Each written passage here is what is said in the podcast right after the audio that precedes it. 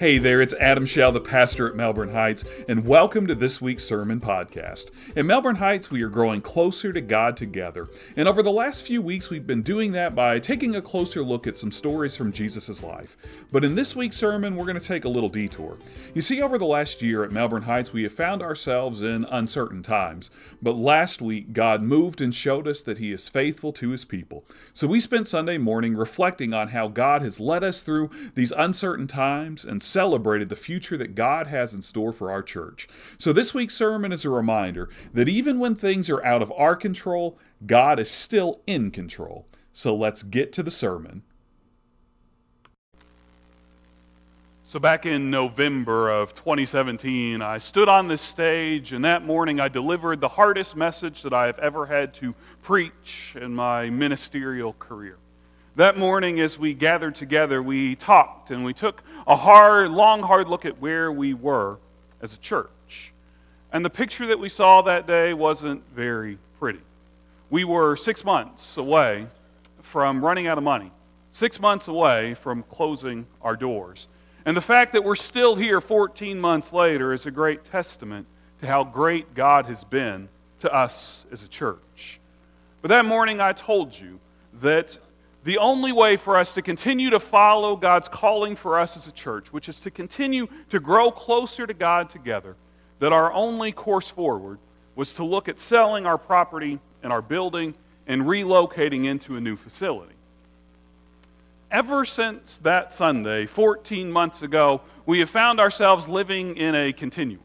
On one side of this continuum, there is fear and anxiety, and on the other side of this continuum, there is excitement and there is hope. But if we're being completely honest this morning, we can all admit that we've spent more time over the last 14 months on this side, the fear and anxiety side of that continuum, than we've spent in the excitement and that hope side of the continuum. Truth of the matter is, I've been more drawn to that side of fear and anxiety over the last 14 months. And there's a good reason why. This is the side that has been pulling us over the last 14 months. The situation that we find ourselves in, it's scary. It is. The situation we have found ourselves in is scary. And it's scary because so much of what has been going on, so much of what ne- has needed to happen, has been beyond our control. Over the last 14 months, we have not had a lot of control over what has been going on. Because let's be honest, if we had complete control over everything that was going on, we would have had no need to put our church building on the market and try to sell it to move forward. But the further that we've gone through this process over the last 14 months, the more I've realized just how much of this has been completely beyond our control. We can't control what our property is worth. The market gets to dictate that. We don't get to control how our property is zoned. The government gets to determine that. We don't have control over what groups or businesses or churches are going to be interested in our property. Those groups are the ones that get to be in control of that. And we have had no control over how long this process would take. Truth is, I don't think anybody's had much control over that. But that's just one side of this relocation equation, selling our current property. There's also not been a ton that we've had control over uh, when it comes to our move and our relocation either. We have no control over what properties are going to be available on the commercial real estate market. We have no control over what prices are going to be set by property owners or landlords. We have no control over what type of tenants these people are going to be willing to sell or to lease their properties to. We don't have much control over the situation that we found ourselves in. We don't. And that's scary, and it should make us feel a little bit anxious. And I'm fully aware that this isn't exactly what you want to hear when you come into church, when, you when you want to be praising God and celebrating all that God is doing. You don't want to be thinking about fear and anxiety, and you especially don't want the person who is leading you through this process admitting that it has been a scary and anxious time. But here's the thing I'm not so sure that it's a bad thing. I don't think that it's such a bad thing that all of this situation has been out of our control. And let me tell you why. Let me tell you why I don't think it's a bad thing that the situation has been out of our control. It, it's not a bad thing because something amazing happens when you find yourself in a situation that you have no control over. When you are in a situation that you have no control over, when you are in a situation that is beyond your control, you have to rely on God to be the one that is in control. When you find yourself in a situation that is beyond your control, you have to rely on God to be the one that is in control. Now, maybe you've never thought of things that way before, but I also want to tell you that's not exactly a groundbreaking revolution. Whenever the people of God throughout history have found themselves in situations that are beyond our control, we've had to rely on God to be in control. Let me show you an example of it this morning. Want you to go ahead and grab your Bibles, whether you've got a printed one like mine, app on your phone, whatever you may have. Let me encourage you to turn to Joshua chapter 6. Joshua chapter 6. And as you're finding Joshua chapter 6, let me just tell you a little bit about the background of this story. The story takes place during a time when things are beyond the control of Joshua and the people of Israel.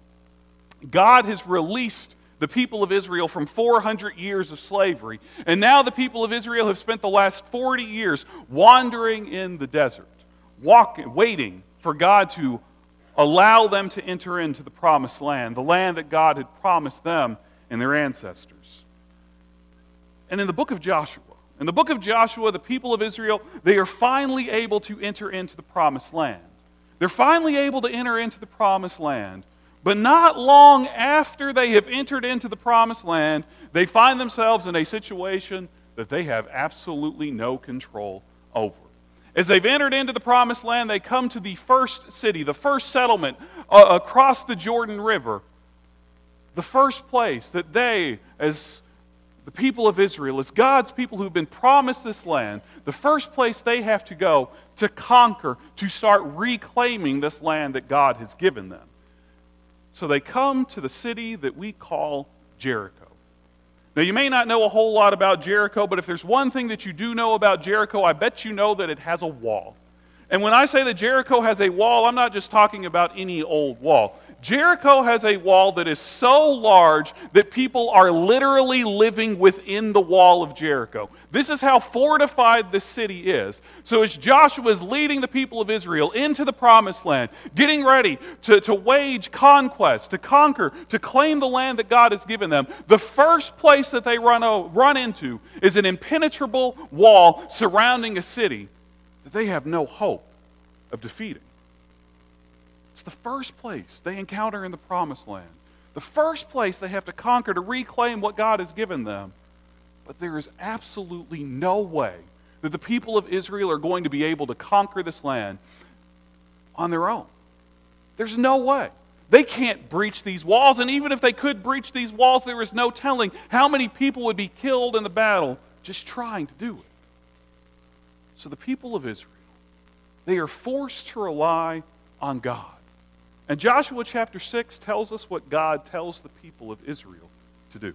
Joshua chapter 6, we're going to start reading in verse 2. This is what God tells the people of Israel. The Lord said to Joshua, Look, I've given you Jericho and its king into your power, along with its mighty warriors. So circle the city with all the soldiers, going around the city one time. Do this for six days. Have seven priests carry seven trumpets made from ram's horns in front of the chest. On the seventh day, circle the city seven times with the priests blowing the trumpets. Have them blow a long blast on the ram's horn. As soon as you hear that the trumpet blast, have all the people shout out a loud war cry. And then the city wall will collapse and the people will rise up, attacking straight ahead. All right, so the people of Israel have to rely on God because they're in a situation that they can't control. But did you hear God? Did you hear what God told the people of Israel to do? The people of Israel, they're supposed to conquer the city of Jericho by walking around the city and by playing loud music and yelling. Understand, this is what God has told them to do. God wants them to walk in circles, to play loud music, and to yell. That doesn't sound like a very good military strategy to me. Do you know what that sounds like? It sounds like a game of musical chairs.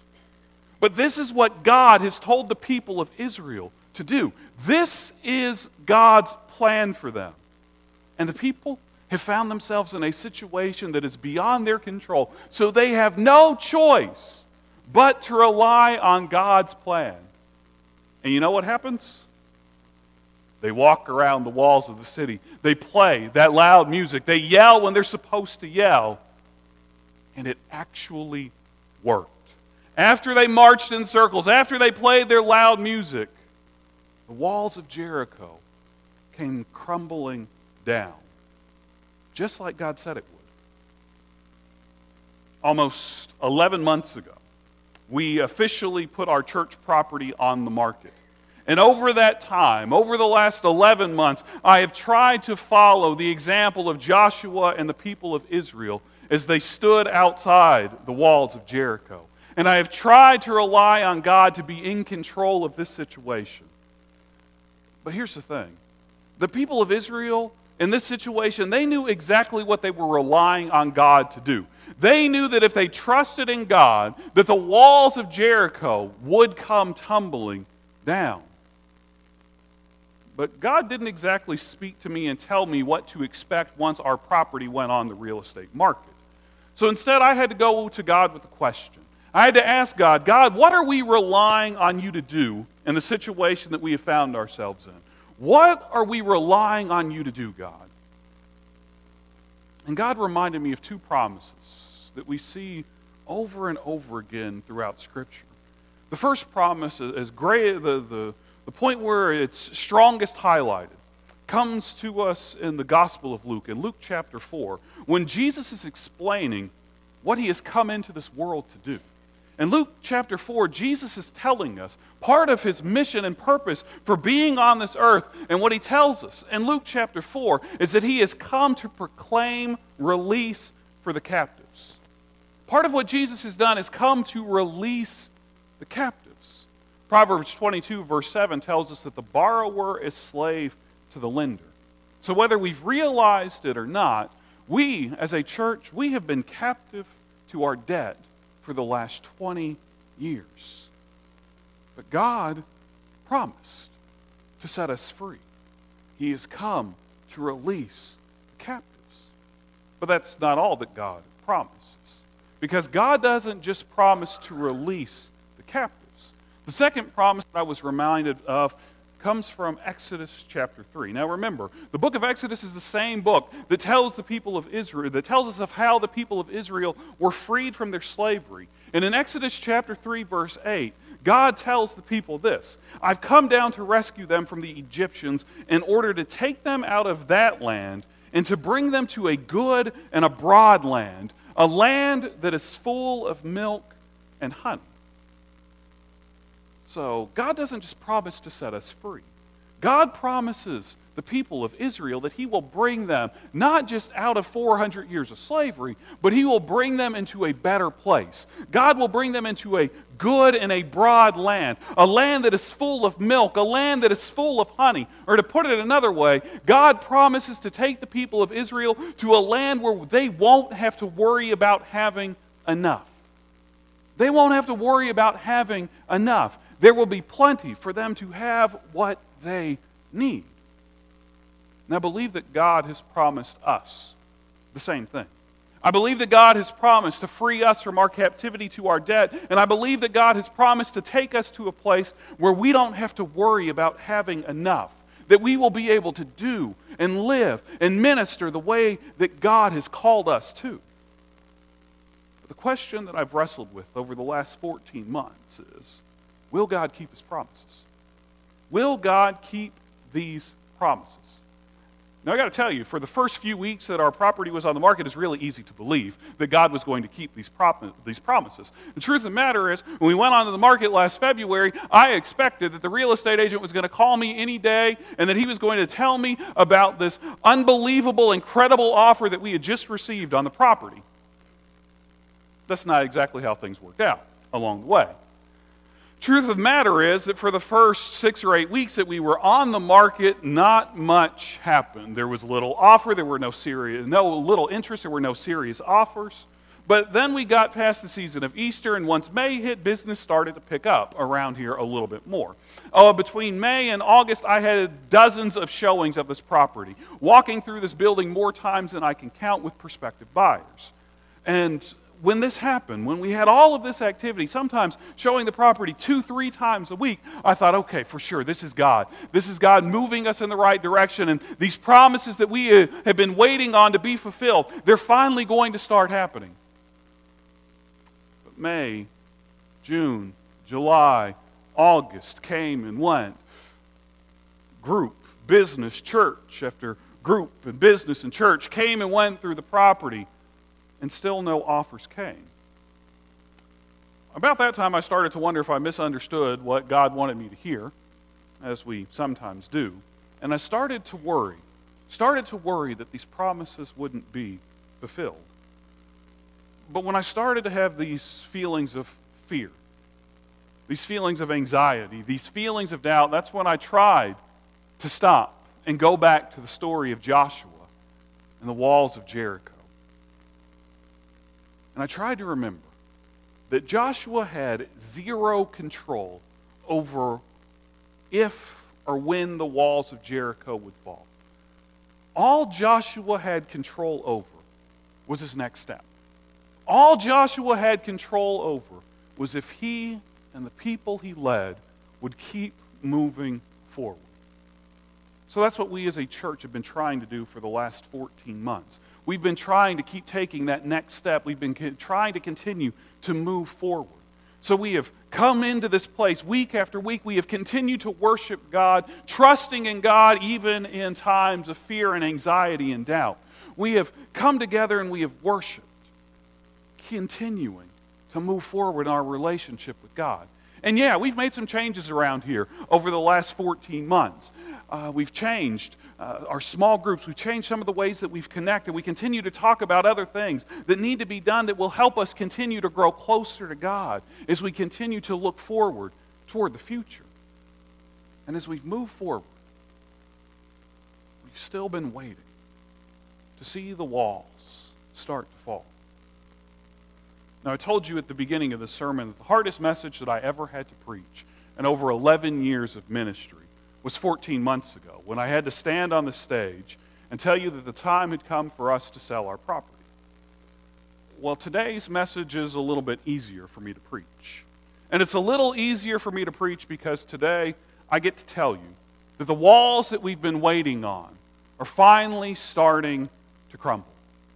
This morning, I get to tell you that we have agreed in principle to sell our church property to another church here in Louisville now, I'm going to go into some more detail about this in a few minutes. And I know that this information is bittersweet to many of us sitting in this place because, yes, it means that doors are opening for a brighter future, but it's also telling us that doors are closing on a 60 plus year history in this place. So I know, I know that this time can be bittersweet, but I also know that now is the time for us, as the people of God, to praise God. Now is the time for us to praise God, and we need to praise God for being in control over everything that has gone on over the last 14 months. We need to praise God for keeping His promises to us. We need to praise God for freeing us from our debts. We need to praise God for bringing us to a place where we won't have to worry about having enough in the future. We need to praise God because God has clearly been reaching out to this church during this entire situation. And God has clearly been reaching out into each of our lives as well. So, for the rest of our time together this morning, I want to tell you this. Don't let anything stand between you and praising God when we are in this place. Don't let anything stand between you and truly worshiping God. Sing out like nobody's listening. Lift your hands up in praise like nobody is watching. Smile, laugh, celebrate, and praise God for what He's done for us. Let's pray together. God, you know that we have found ourselves in an uncertain situation over the last 14 months. You know that it has been stressful, that it has been a time of fear and anxiety for so many of us in this place. But God, today we get to look back and we get to see that you have been faithful to us through this entire process. That everything that has gone on for the last 14 months has led us to this point. This point where we get to see that the promises that you have made us have been fulfilled. That you have brought us to a point where we will be freed from our captivity to our debt. That you have brought us to this point where we can look forward to a future where we won't have to worry about having enough. So, God, allow us to praise you, to celebrate you, to thank you for your faithfulness, to thank you for your leadership, to thank you for walking beside us, not only for the last 14 months, but like you've done every single day of our lives. God, we thank you. We worship you. We celebrate you. We praise you for everything that you've done for this congregation and everything that you will continue to do for us. We pray this in Jesus' name. Amen. Hey there, it's Adam again, and thank you for listening to this week's sermon. We hope that it's helped you learn a little bit more about who God is and helped you grow closer to God as well, and reminded you that even when things are out of your control, God is still in control. In our next episode, we're going to get back into stories from Jesus' life, and we'll be exploring what Jesus has to teach us about worrying. That episode will drop next Tuesday morning, and if you'll go ahead and subscribe, it'll be sent straight to your favorite podcasting app. And while you're in your favorite podcasting app, let me encourage you to take just a second and write a review. Your review means a lot to us, and it will help other people find this podcast and grow closer to God too. So, once again, thanks for listening to this week's sermon. We hope that you have a blessed week, and we will see you next Tuesday.